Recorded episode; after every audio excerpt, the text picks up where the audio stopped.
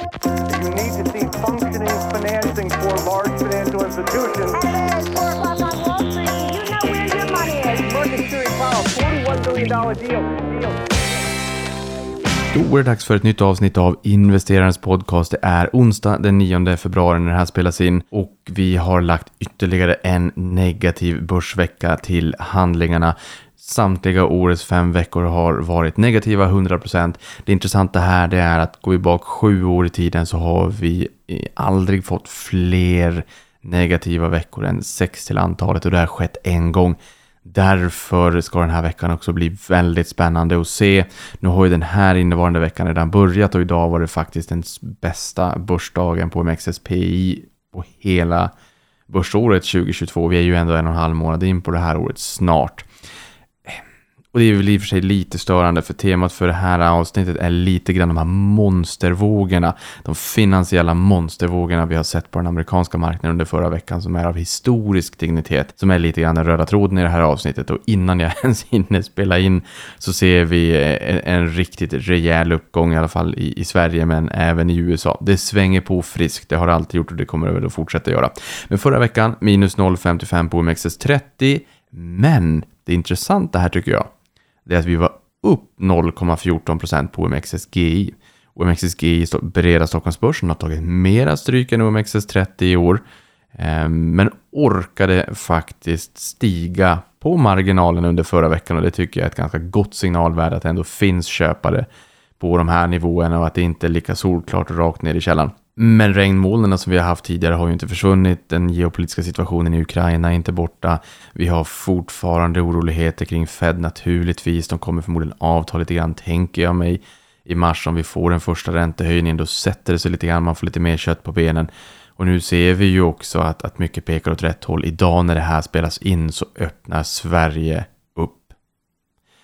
Väldigt många som har sett fram emot den här dagen. Men hörni, en negativ vecka alltså återigen. Det ser ut som att vi går mot en positiv vecka eh, den, den, den här.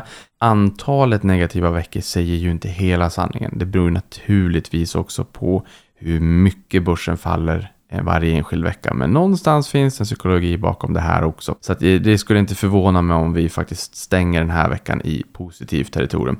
Förra veckan i USA såg vi S&P 500 och Nasdaq bjuda på respektive årets bästa vecka tack vare positiva toner då i rapportsäsongen. Och det har ju varit väldigt mycket makrodrivet fram till nu att vi börjat hugga oss igenom rapportsäsongen och också se där att det är inte lika illa som vad vi förväntade oss.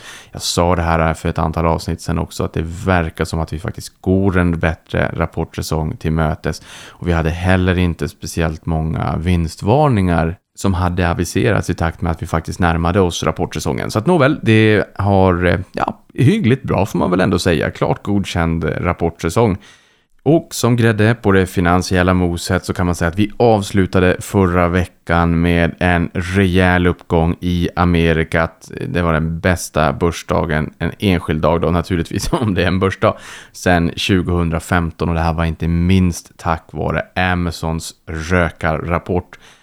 Amazon adderade 191,3 miljarder dollar till sitt börsvärde efter rapporten, vilket är den enskilt största uppgången i amerikansk börshistoria någonsin. Eh, och det här kom dagen efter att Meta, det vill säga moderbolaget till Facebook, men även naturligtvis då WhatsApp och Instagram och Messenger och eh, Oculus då, där bolaget imploderade och tappade 232 miljarder dollar, vilket är det enskilt största tappet under en börsdag i amerikansk börshistoria där också. Dramatiska tider, dramatisk framställning av Niklas. Ni vet jag inte gillar den dramaturgiska sötman i rubriksättning, men just här så kan jag inte låta bli.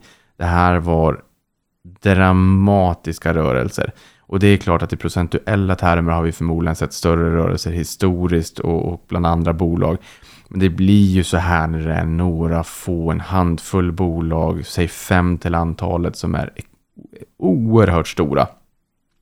Förfadern till sumobrottaren eller förfadern till vithajen, det vill säga megalodon. Det är ju enorma pjäser som är blytunga på börsen. Ehm, så det är klart att ehm, rör de sig hyfsat mycket då blir det ju väldigt mycket pengar i kronor, ören eller dollar och cent. Men det är väldigt intressant att se att vi alltså fick den största nedgången i börsvärde mätt någonsin under förra veckan. Och dessutom största börsuppgången någonsin i börsvärde mätt. Eh, 1-0 till Amazon eh, på bekostnad av Meta då. Och några av de rörelserna vi såg under förra veckan för att bara inse hur otroligt dramatiskt det här eh, faktiskt var, tycker jag i alla fall. Jag menar en gång i tiden när sjömän pratade om enorma vågor, säg 30 meters vågor och säkert mer än så till och med, så eh, skrattade man bort det där lite grann som skrönor och liksom, eh, man satt på puben och ljög ungefär som att fiskaren skarvar hur stora fiskarna var som, som han eller hon fångade. Men i det här fallet så var det enorma vågor på det finansiella börshavet. Eh, och i min värld fanns det inga andra eh, möjligheter, åtminstone för mig, att approchera den här marknaden än att fortsätta dutta systematiskt i de bolagen jag vill skala upp. Meta föll 26,6% på rapportdagen. Amazon var upp 16, Apple upp 7. Ah, 7 kan man tycka. Men betänk då också det faktum att de nyligen passerade 3000 miljarder dollar i börsvärde. Nu är de ju inte kvar där, men det är fortfarande ett väldigt stort bolag. Så att 7 är, det är väldigt stora uppgångar vi pratar om ändå. Netflix var ner 25,2 procent. Alphabet upp 9,5 Snap upp 66,7 procent som mest. Pinterest minus 11,7 procent. De sjönk också en del dagen innan rapporten, så att 19,7 procent ner om man tar med dagen innan rapport. Spotify tappade 17%, Paypal tappade 26,6%, sämsta dagen någonsin. Sen man avknoppades och särnoterades från Ebay bak omkring 2015. Och det här är bara på rapportdagen. Sen fortsatte en del av de här bolagen att sjunka eller stiga. Så tittar man från rapporten eller dagen innan rapporten till, till botten eller kanske toppen eh, så är det ännu mer dramatiska siffror. Det här är alltså bara kursrörelserna på respektive bolags rapportdag och det är inga småbolag vi pratar om heller. Så enorma rörelser och vi är ju alla beroende av tech. Tech, vi lever i en digital tidsålder och det innebär att oavsett om du investerar i den här typen av bolag eller inte så kommer du fortsatt ändå att vara beroende av hur bolagen utvecklas. Är det så att du investerar direkt och köper aktier i amerikanska techbolag, ja då är det ganska naturligt hur du får exponeringen mot techbolagen. Är det så att du investerar i USA, ja då ska vi betänka det faktum att Nasdaq teknikbörsen är någonstans minst 60 tech, medan S&P 500, de 500 största börsbolagen i USA, är upp mot 40% tech. Och det här tänker man inte riktigt på. Därför tittar du på indexet, 11 subsektorer, så har du information technology och det är inte alls 40% Men man har ju delat upp det här i tre olika eh, index, där ett Amazon då som adderade 191,3 miljarder dollar, den största uppgången någonsin i amerikansk börshistoria, ligger i communication services och inte information technology.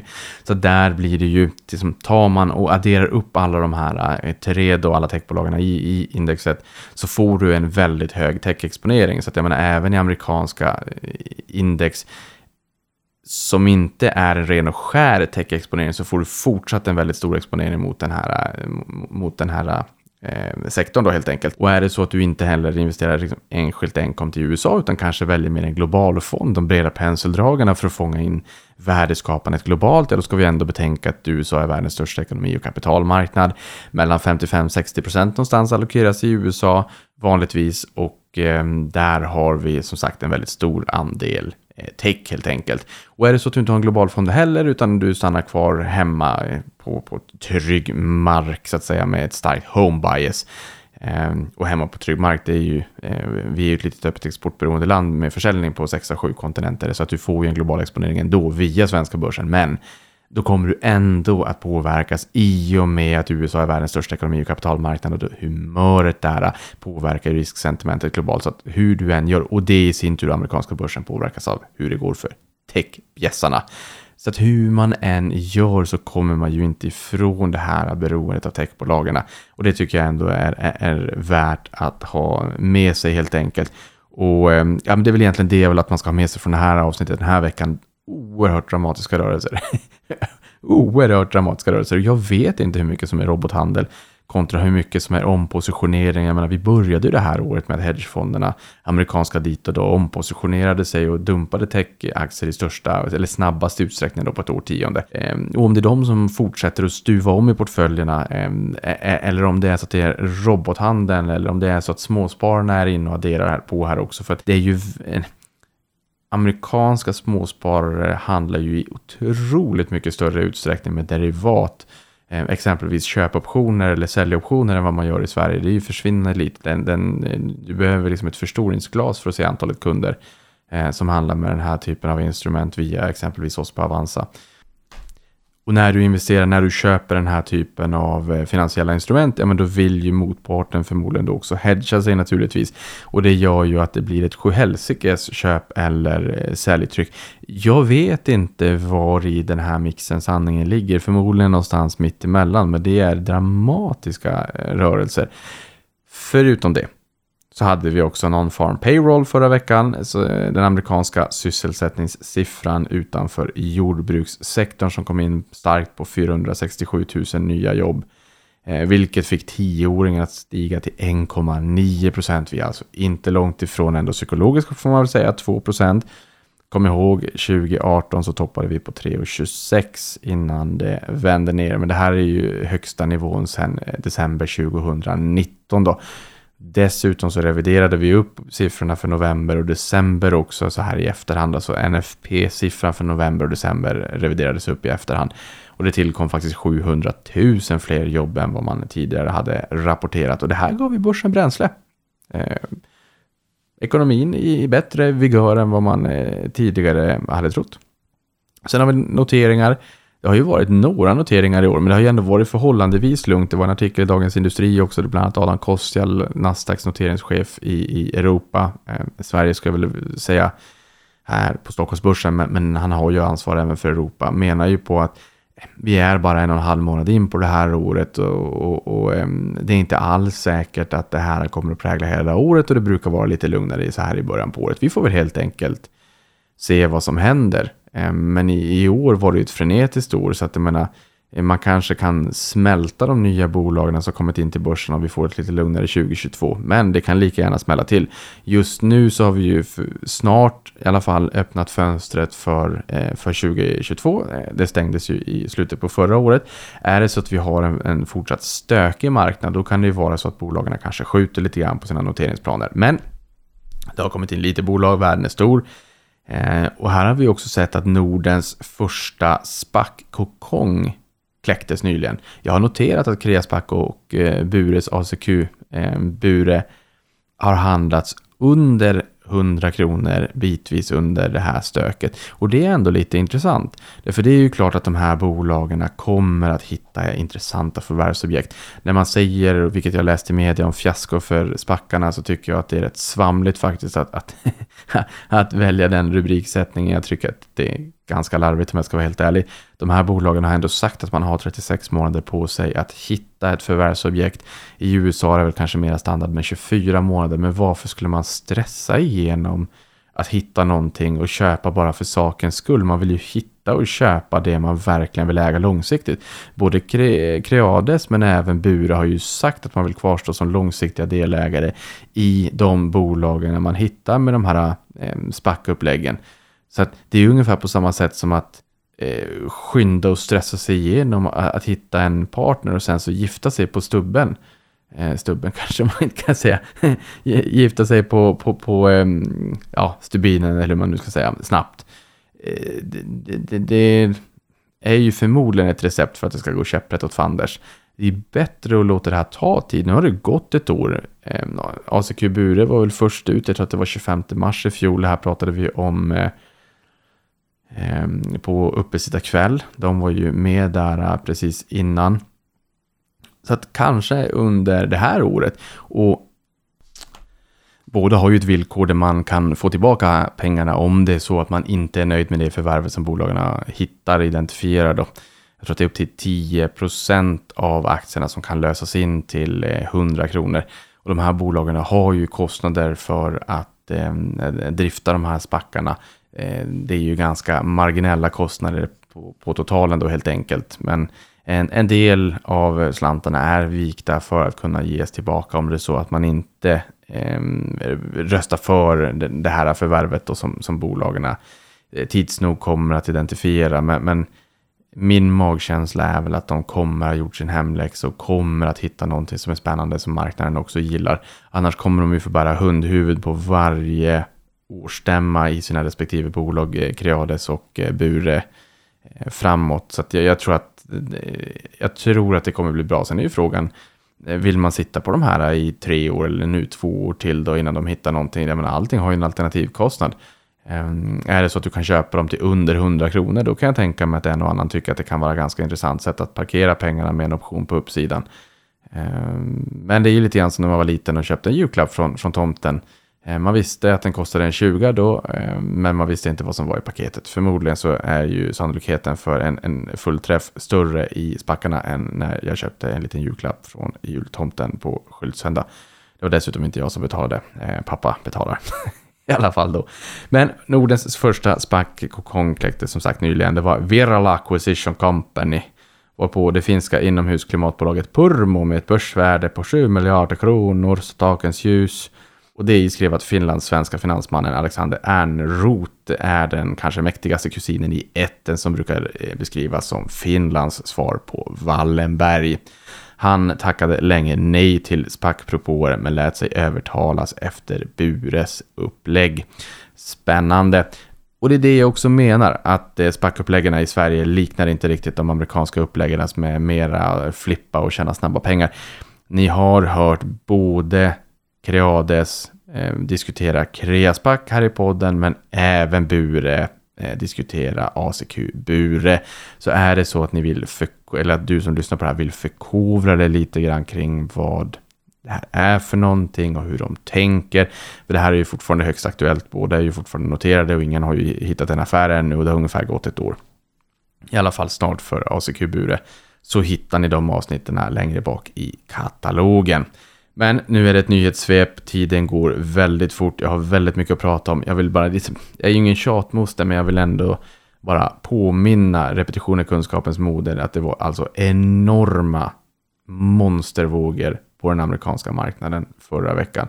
Eh, det, är sådana här saker som, som gör att det också är spännande med börsen, att det händer saker och ting hela tiden.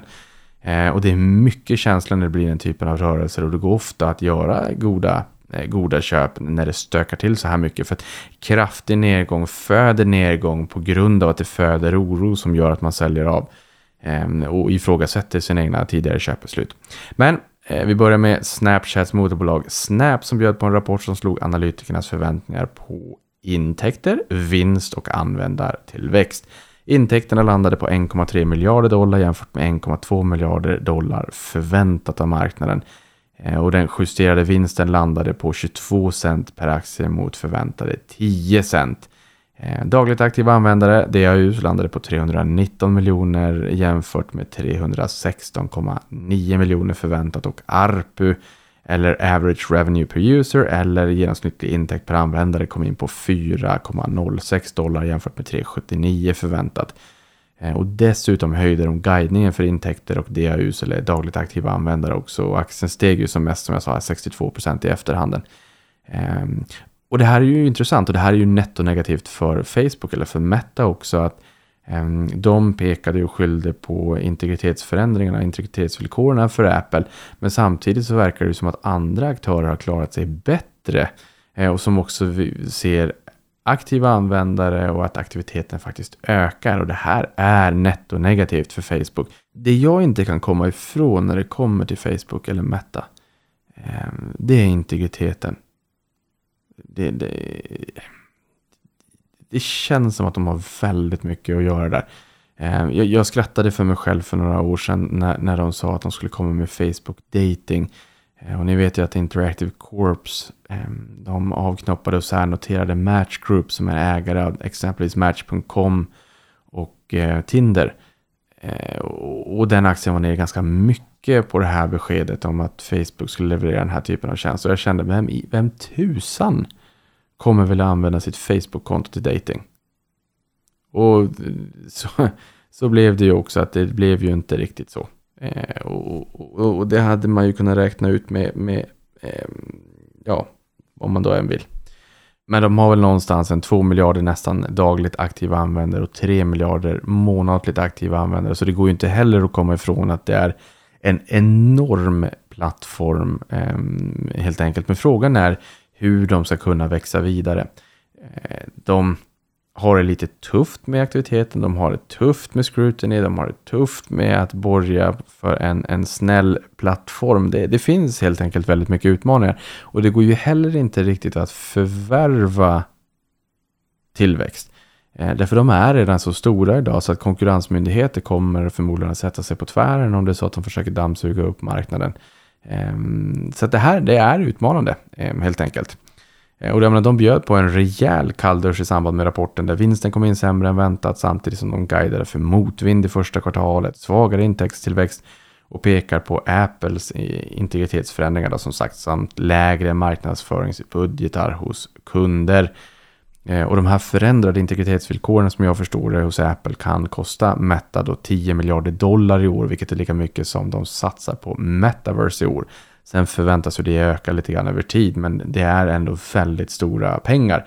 Och både MAUs och DAUs, alltså både dag, månatligt aktiva användare och dagligt aktiva användare var svagare än väntat och Zuckerberg pratar här om hur tuff konkurrent TikTok har blivit. Och det här kanske man också kan tänka är tänka sig lite genomtänkt för att eh, man har väldigt många regulatoriska ögon på sig just nu och att, och att då prata om hur jobbig konkurrenter TikTok är eller Snap eller vad det kan tänkas vara kanske gör att man kan föranleda politiker att tro att man inte är lika dominerande och inte behöver lika mycket regulatorisk förändring eh, som annars kanske skulle kunna bli fallet. Eh, så ja, vi får se. Sen har vi Spotify som risades av marknaden med sin rapport där man guidade för en inbromsande användartillväxt i innevarande kvartal. Man förväntade sig addera 3 miljoner nya premiumanvändare, vilket motsvarar 1,7 procent i kvartalstakt. Eh, och bolaget som fortfarande går med förlust bjöd dock på bättre siffror än väntat, där förlusten per aktie i kvartalet landade på 21 cent jämfört med 58 cent förväntas. Betydligt mycket bättre. Dessutom adderade man 8 miljoner premiumabonnenter för att nu då ha 180 miljoner dit och eh, 406 miljoner månatliga användare. Så att det eh, ändå imponerande. Väldigt många användare. Sen har vi ju Amazon som sagt. Adderade efter en rökarrapport adderade man 191,3 miljarder dollar. Ehm, rapporten som du då förstår överträffade ju marknadens förväntningar. Intäkterna steg 9 procent och vinsten kom in på 5,80 per aktie jämfört med 3,57 förväntat. Alltså en, en rejäl bit. Ehm, och intäktsguidningen för innevarande kvartal var lite sämre än estimat, eh, men nu särredovisar Amazon också sitt snabbväxande marknadsföringssegment. Alltså man kan köpa sig en plats för sina produkter i rankingen. Ehm, jag menar, om Google är sökmotorn för information så kan man väl säga att Amazon har blivit, åtminstone i USA, men kanske även i andra länder i sinom tid, en sökmotor för produkter med över 400 miljoner produkter för något år sedan när jag poddade med Mårten Springborg på temat Amazon. Um, och det var då. Uh, sen har det ju hänt ganska mycket sen, sen dess också. Alltså Mårten Springborg på Sea Worldwide. Har du inte lyssnat på det avsnittet i katalogen kring Amazon, gör det. Uh, det är lika aktuellt nu som, uh, som då helt enkelt. Och då pratar ju vi om att det här segmentet har potential att bli riktigt lönsamt i och med att kostnaderna är ganska låga. Samtidigt som intjäningen, lönsamheten är väldigt bra varpå en stor del av, av den här slanten kan trilla rakt ner på, på sista raden. Och det är ju just det här med Apples förändrade integritetsvillkor som slår väldigt hårt mot eh, eh, många bolag, inte minst eh, Facebook, som följer med sina användare runt om för, för att kunna optimera marknadsföring etc. Här har ju Amazon andra möjligheter att kunna addera på den här marknadsföringen på, på sin plattform eh, helt enkelt. Dessutom gynnas man av affären i elbilsbolaget Rivian som man äger 22,4 procent av. Och sist men inte minst så höjer man nu priset på Prime för första gången på fyra år. Sen har vi Amazon Web Services, det vill säga deras molndel som också är marknadsledare globalt. Där steg intäkterna 40 procent. Eh, och aktien steg ganska rejält på det här. Sen har vi Nvidias förvärv av brittiska ARM för 66 miljarder dollar som har brakat ihop nu.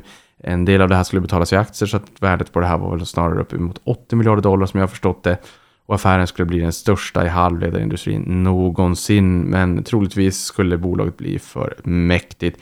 Där har vi konkurrensmyndigheter i både Storbritannien, EU och USA som har varit oroade för vad affären skulle kunna leda till. Eh, och idag är det japanska Softbank som äger bolaget. Eh, men efter den här eh, plumpen, nu fick de ju 1,25 miljarder dollar tror jag att det var. Non-refundable, så att de pengarna får de ju behålla då, Softbank, även fast den här affären går i, i stöpet. Men nu blir det troligtvis istället en IPO av ARM, då, alltså en börsnotering här. Vidare har vi också Paypal som hade sin sämsta dag någonsin. Vinsten kom in sämre än väntat och guidance var betydligt svagare. Bolaget skyllde här på inflation och flaskhalsproblematik i försörjningskedjor som minskade bolagets cross-border-volymer. Just det här med cross-border, det är ju någonting, då tänker jag också på Visa och Mastercard. De gynnas ju mycket av att eh, kortinnehavarna eh, även fast det inte är vi som Mastercard som ger ut korten, men som har infrastrukturen eh, bakomliggande då. De gynnas ju av att du och jag är ute och reser och att vi betalar med vårt kort när vi sitter på en restaurang i Spanien eller Frankrike eller vad det kan tänkas vara och sen så eh, växlas det där. Det är eh, god, eh, goda, saftiga Eh, marginaler för dem. Så de kommer ju naturligtvis att gynnas i takt med att samhällena öppnar upp och att vi kommer att resa allt mer. Eh, och resa, det kommer vi göra. Det, det bubblar ju där ute Det hör man ju resebolagen säga att det kokar, det, bara, det bubblar inte, det stormkokar. Men oh nåväl, vinsten sjönk från 1,5 miljard dollar i fjol till 801 miljoner US dollar då i, i år då, så att det är en rejäl nedgång där. Och dessutom så håller man fortsatt på att bryta sig loss från Ebay, vilket fortfarande påverkar Eh, och här ska vi komma ihåg att Paypal är en spin-off från Ebay och har samarbetat sedan eh, 2015 då när man avknoppades och särnoterades. Dessutom har ju Elon Musk ett, ett stort finger med i det här Paypal-bolaget eh, eller grundandet en gång i tiden. Nu har dock eh, Ebay hittat en ny partner i form av Adyen bolag som har tappat 41 procent sedan toppen. Ehm, och det här äh, bolaget gästade ju podden för en tid sedan, så återigen, låt som en papegoja, titta i katalogen om det är så att du vill eh, lära dig mer om Adyen när finanschefen där gästade. Men tillbaka till Paypal. De har 426 miljoner användare globalt och nu ska man fokusera på lönsamma kunder snarare än kundintaget any cost. Och här har man ju sagt det att jag menar, det kan vara så att vi reaktiverar en kund eh, och sen så droppar de av ganska snabbt igen och så får vi reaktivera och så droppar de av ganska snabbt igen. Och det, det är inte en effektiv allokering av kapital. Det blir inte, det blir inte bra helt enkelt. Och det kan jag ju faktiskt köpa. Eh, så att nu, nu är det inte fokus på eh, antal kunder utan att man ska kunna fortsätta monetarisera i, eller i högre utsträckning befintliga kunder. Eh, och man hade ju en, en rejäl guidance där kring hur många kunder man skulle ta in här. Eh, och den sänkte man dramatiskt. Man reitererade den utsikten i, senast i november. Eh, och nu sänkte man den ganska mycket och då kan ju marknaden känna vad var det som ni, hur, hur ser er visibilitet egentligen ut? Visste ni inte om det här då?